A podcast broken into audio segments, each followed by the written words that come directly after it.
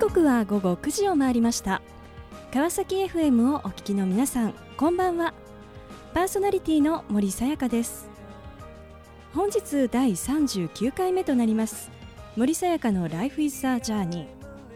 この番組では毎回さまざまな分野で活躍されている方をお迎えし人生を振り返っていただきます。前回は株式会社オレンジパートナーズ代表取締役副社長軽部正治さんにご出演いただきました。父親の病気をきっかけに23歳で起業。さまざまな困難や苦難がありながらも前に進み続ける中放送作家小山君堂さんと出会い企画の力で世の中に熱狂感動を生み出す取り組みに挑戦し続ける軽部さん。勇気を持って決断をすること。負けじ魂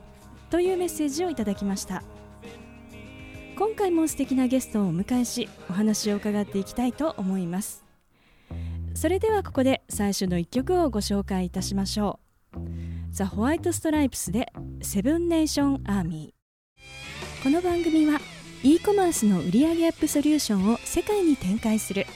株式会社エイジアの提供でお送りします。さて森さやかの Life is a Journey 本日のゲストをご紹介いたしましょう。株式会社トラストバンク。代表取締役須永珠代さんです。須永さんよろしくお願いいたします。よろしくお願いします。須永さんは2012年お一人で株式会社トラストバンクを立ち上げ全国初のふるさと納税ポータルサイトふるさとチョイスを開設え全国の自治体すべてのふるさと納税の使い道やお礼の品が掲載されております。ふるさと納税ナンバーワンメディアであります、えー、さてふるさと納税、まあ、この言葉はまあ新聞やメディアなどでさまざ、まなところでまあ目にしますが、えー、改めてふるさと納税とは何かそしてふるさとチョイスの特徴についてお話しいただけますでしょうか。はい、えー、ふるさと納税は、えー、自身でですね、えー、選んだふるさと、まあ、どこにでも結構なんですけれども寄付をすることそしてそれをですね控除申請することによって税金控除が受けられる制度です。あのその中にはあの寄付をしたらですねその地域の特産品がもらえたりするですね。自治体も数多くあります、まあ、ふるさとチョイスはそうした自治体の、えー、お礼の品、まあ、そしてその寄付金の使い道を指定できる唯一の制度であるふるさと納税の特徴を生かした使い道の掲載をしています、まあ、全国1788の100%の、えー、情報を掲載しており、まあ、そのうち1200を超える自治体さんがですねふるさとチョイスからお申し込みクレジット決済できるようになっているサービスです。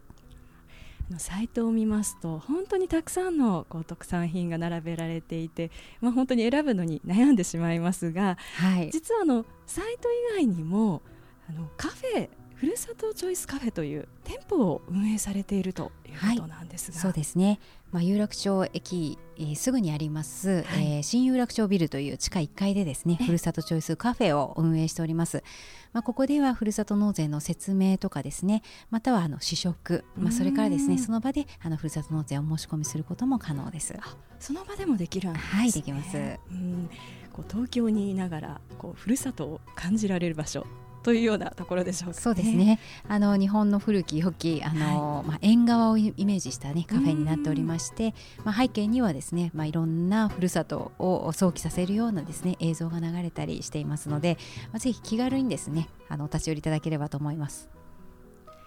さて須永さんはもともと群馬県のご出身と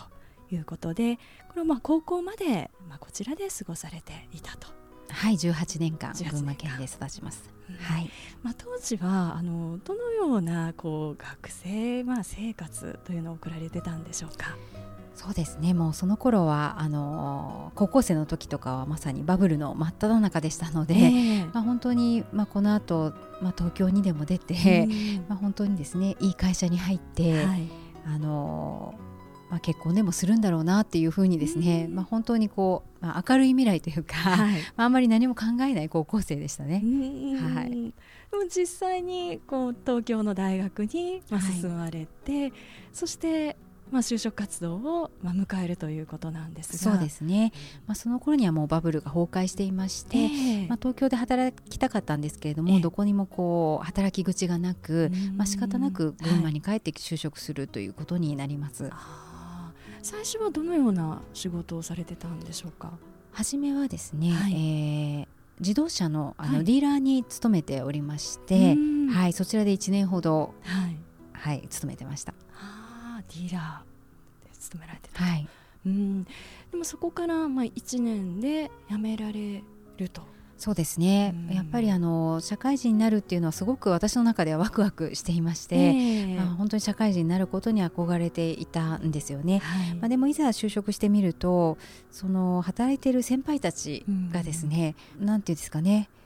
こうあまりこう楽しそうでなかったし、えー、まあ、こうこうなりたいなって思える人が誰もこう存在しなかったんですね、あ社会人ってこんなものだったんだっていうのにこうちょっと絶望したというか、えー、がっかりしたっていう記憶がありますね。そして辞められてそこから今度はその東京にまたこう出られて、はい、仕事をスタートされるわけですが、はい、ここでこう選ばれたのがさまざ、まなこう仕事をしていく、えー、派遣会社と、はい。まあ、派遣社員ということですかね。ね。はい、あの派遣社員としてですね、まあ、いろんな職種を転々としました。はい、やっぱりあのなかなかですね、えー、あのまあ、大したこうスキルもなくそのある業務をこう深くですね追求したわけでもなく、えー、まあ、すぐに仕事も辞めているようなあのだったので、えー、やっぱりこうなかなか正社員として就職することも難しく、あの派遣社員として、まあ、いろんな職種を転々としていました。その中でこう自分のこうやりたいことこう自分がこの次にこう進む道というものを、はい、なんかこう見出すことっていうのはできたんでしょうか？いやもうできなかったですね。もう本当に20代はもがき続けていましてとにかく自分の興味あることはやってみたものの、えー、まあ、本当にこれでいいのかとか、はい、あの本当にこう確信を持てなかった本当に迷い続けた20代だったって思いますね。その迷い続ける中で一つのこう突破口となるようなきっかけとなったのはどんなことがそうですね。私自身あの海外旅行に行くのが大好きで、えー、まあ、いつかは世界一周旅行したいということで、うんうんうん、まあ、でもそこにはねちゃんとお金がないといけない、はい、やっぱ手に職つけないとなっていうことで、えー、あのー、まあ、インターネットの世界であれば世界中どこでも仕事できるということでウェブデザインの勉強を始めたっていうのは大きなきっかけでしたね。ウェブデザインのこう勉強を、はい。うん、これは何か学校そうですね。はいもう28か、まあ、だいぶ後半だったと思いますけれども、えー、はい、学校に通い始めました。うん。じゃあそこでこうご自身の、まあ、専門性というところをそうですね。はい。身につけ、はい、その時のこう自分のこう気持ちの変化っていうのはどんな、こう今までのその派遣社員として働かれていた自分とその手に職というかですね、はい、スキルを持った自分というのはどんなこう気持ちの変化っていうのがあったんでしょうか？そうですね。今までは職業なんですかって聞かれた時に答えられなかったんですよ、はい、なんかジムですとか、えー、なんかのサポートですとかですね、はい、要はこの職種ですって私言えなかったんですね。それがウェブデザイナーですっていうふうに言えたっていうのはすごくこう私の中での気持ちの部分でのね、はい、まあ、大きな一歩っていうふうには思いましたね。その後のお話とても気になります。後半も引き続きお話を伺っていきたいと思いますがその前にここで1曲須永さんのリクエストソング心に残る1曲をお届けしましょう。それでは須永さん曲紹介をお願いいたします。宇多田ヒカルさんで光。さあ後半も引き続き株式会社トラストバンク代表取締役須永珠代さんにお話を伺っていきたいと思いますさて須永さん宇多田ヒカルさん、まあ、光を選んでいただきましたがあのこの曲にはどのような思い出が？はい。ちょうどウェブデザイナーの勉強をしていた頃に聴いていた曲です。やっぱりこうあの、まあ、光っていうそのタイトル自体がですねやっぱり自分自身も何かの光を見つけてえこうもがいていたっていうことですね、まあ、そういったところからこう光を見つけてもう歩み出すというか、まあ、そういった歌詞に惹かれて、まあ、よく聞いてました。さて前半は、まあ、20代についてのお話をしていただきました。え、まあ、ウェブデザインのまあ勉強をされてそして、まあ、30代をこう迎えていくわけですけれども、はい、まあ、その起業というそもそもですねこう起業するということは、はい、これはなんかこういつ頃からですね、まあ、どのようなこう考えでこう始めようというふうに思われたんでしょうか？はい。やっぱりあのウェブデザイナーの勉強を始めてからですね、えー、あの私はウェブデザイナーであると言えるように、はい、なるなったということですね。まあ、そしてこうあの、まあ、世界、ね、一周旅行したいっていう、まあ、夢がありましたので、えー、まあ、あのまあ、そこでですねもう自分でやっぱり独立して、うん、あの仕事ができないと、はい、まあ、その世界一周旅行もできないっていうところからですね、まあ、起業しようと思いましたし、うん、まあ、もう一点だけですね実は理由がありまして、はい、まああのーその企業以外にももちろんやりたいこととか、興味のあることっていうのはとてもたくさんあったんですが、はい、やっぱりいろんな職種を転々とですね派遣社員としてやってきた私にとっては正社員として就職することがとても難しかったんですね。だからどこを受けてもあの面接は通らなかったですし、はい、まあ、あの仕方なく起業という道しかなかったとも言えますね。起業という選択肢を取るしかまなかった。そうですね、うん。まあ、でもとはいえはい、まあ、起業というものも、まあ、非常にこう、まあ、新しいチャレンジングなことであるかと思うんですが、はい、このどのようにしてこの起業をスタートするときにこの準備をされてきたんでしょうか？そうですね。何のノウハウもないですし、うん、あの自分もどうしていいか全く分からなかったんです、はい、まあ、そこであの派遣社員をやりながらもどこかですね小さなベンチャー企業で働いてみたいと、うんはい、まあ、そうすれば全体的にまあ、どういった事業をやってどういった経営をやっているかっていう全体像を学べるんではないかということで、はい、あの30代は、まあ、そういう目標を持ってい。ろんな企業を、はい、あの探していました。そこでそのベンチャー企業でこう起業ですとかこう経営というものをこう見ていた中で一番こう須永さんの中であこれが起業にとってこう大事なことなんだというものは、なんかどんなことだったんでしょうか？そうですね、あのー、やっぱりうんまあ、その人の覚悟ですかね。覚悟、はい、やっぱりこういろんな社長さんを見てきていて、えー、まあやっぱり完璧な人っていないんですよね。まあどこかみんな不完全で、えー、まあそれは社長でなくてもみんなそうだとは思うんですけれども、はい、やっぱりでもその経営している人たちのやっぱり一番の違い、その他の人たちとの違いっていうのは。これをやりきるんだであるとか、うん、もうこれを推進するんだっていう覚悟、はい、まあ、それだけが違うんだなっていうふうには感じましたね。そこを学びを得て次に進む、まあ、その先にですね企業の行こうとする手前で実はもう一つ須永さんの中で、はい、こうまあ、転機というかですね、はい、出来事があったと。そうですね、はい。はい。まあ、あるあのベンチャー企業を辞めてからですね、はい、あのまあ、あまりこうお金もなかったので、えー、こういきなり起業はできなかったんですが、うん、まあ、週末企業でもしながらですね、はいえ。ー、あの働こうと思っていた矢先に、はい、2008年、はい、リーマンショックというのが起きまして。まあそこでですね、えー、もう派遣社員ですらなることが、えー、できなかったと。まあ、本当にあらゆる職業のですねあの入り口採用がストップしまして、えー、まあ、私もですねそこから1年間無職の生活を送ることになってしまうんですね。無職の、まあ、生活1年間、はい、これはどんなふうにこう乗り切ってそうですね。まあ、もちろん派遣のですね、えー、あの面談を受けまくりました、はい、でも全部落とされまして、うん、その間あの実は FX で、はい、いわゆるデイトレーダーっていうんですかね。はい、はい、あの後にも先にもこの1年しか私はデイトレをやってないんですけれども、はい、はい、デイトレーダーとして生きてました。わすごい。それで生活が できたともうギリギリなんですね、本当にこう神様はなんか見てるんじゃないかなって思うくらいですね、はい、本当にギリギリ生活できるですね、はい、1ヶ月十数万というですね、はい、あのお金をその FX で、はい。はいいただいていたという感じですね。そして、えー、まあ38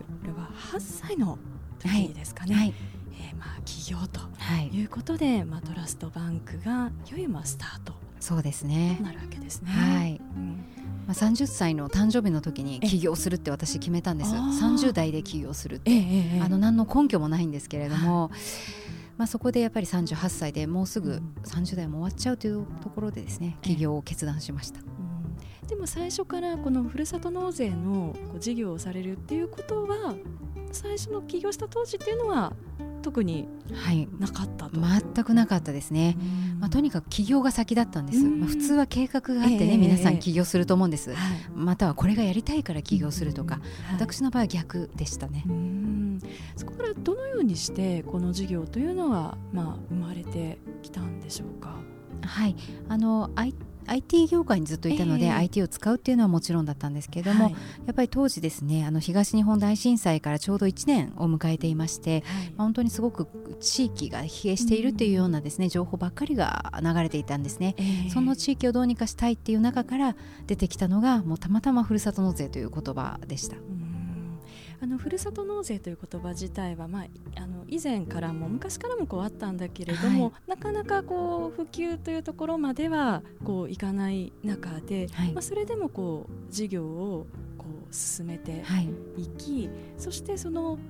成長のこう軌道に乗る、この転換点というのはどんなころにあったんでしょうか？はいもうそれはですね、あのやっぱり地域で頑張る自治体職員さん、特に若いですね自治体職員さんが本当にもがいてたんですね、どうにか地域をしたいんだけれどもどうにも突破口が見えない、まあ、そこでふるさと納税というツールを活用してですね、どうにかなるかもしれないという光を本当に見つけてくれたんですね、そういう自治体職員さんたちの出会い、まあ、それがターニングポイントだったと思いますね。そしてそこから広がっていくわけですが、まあ、こう今振り返ってみられてこういろんな、まあ辛いこととか苦しいことだと思うんですけれども、はい。はい、その中でもこう須永さんをこう支えてきたものというのはどんなものだったんですか？やっぱりですね本当に地域で頑張ろうとしている人たちの情熱なんですよね。うもうそれ以外に私のモチベーションって一切なくて、えー、あのその人たちがこう少しでもこう私を頼ってくれたり、はい、まあ、ふるさとチョイスを頼ってくれたりしているっていうこと自体が、あの本当にその推進力になっています。さあこの番組ではゲストの皆さんに必ずお聞きしている質問があります。須永さんにもお伺いさせていただきますこれから自分の夢を実現しようと考えている方々へ背中を押すメッセージをお願いいたします。はい。今何をしていいかわからない人、まあ、この人にはですねもうぜひ今目の前にあることやらなければいけないことやるべきことをですねとにかく一生懸命やることだと思います。そうでないと今目の前にあることをおろそかにするとですね絶対にチャンスはやってこないと思います、まあ、本当に真剣に取り組むこと。ですね覚悟を持って。そうするとですね絶対に光は見えてくると思っています。そして本当はこれをやりたいんだけれども迷っているっていう人、うん、ぜひ一歩踏み出してみてください、うん、ダメだったらいいじゃないですか。また元に戻るだけです、だからそれを私は全然リスクと思わなくて、まあ、ま、むしろそれでですね成功するか失敗するかそれは分かりません。でも失敗することも成功への一歩だと思っています。いかに失敗を繰り返すかっていうのが成功の第一歩だと思っているのでぜひその一歩を進めてもらえればなっていうふうに思います。素敵なメッセージをありがとうございました。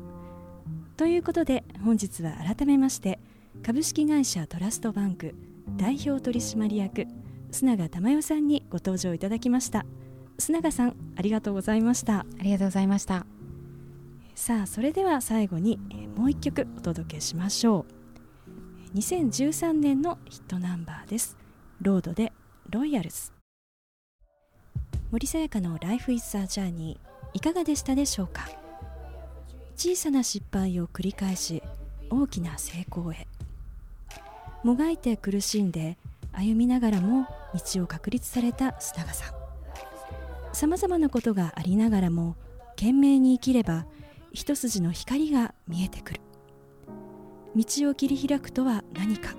を教えていただいた気がいたします。次回はどんな素敵なゲストの方が来てくださるでしょうか。来週もまたこの時間にお会いしましょう。今日も一日お疲れ様でした。おやすみなさい。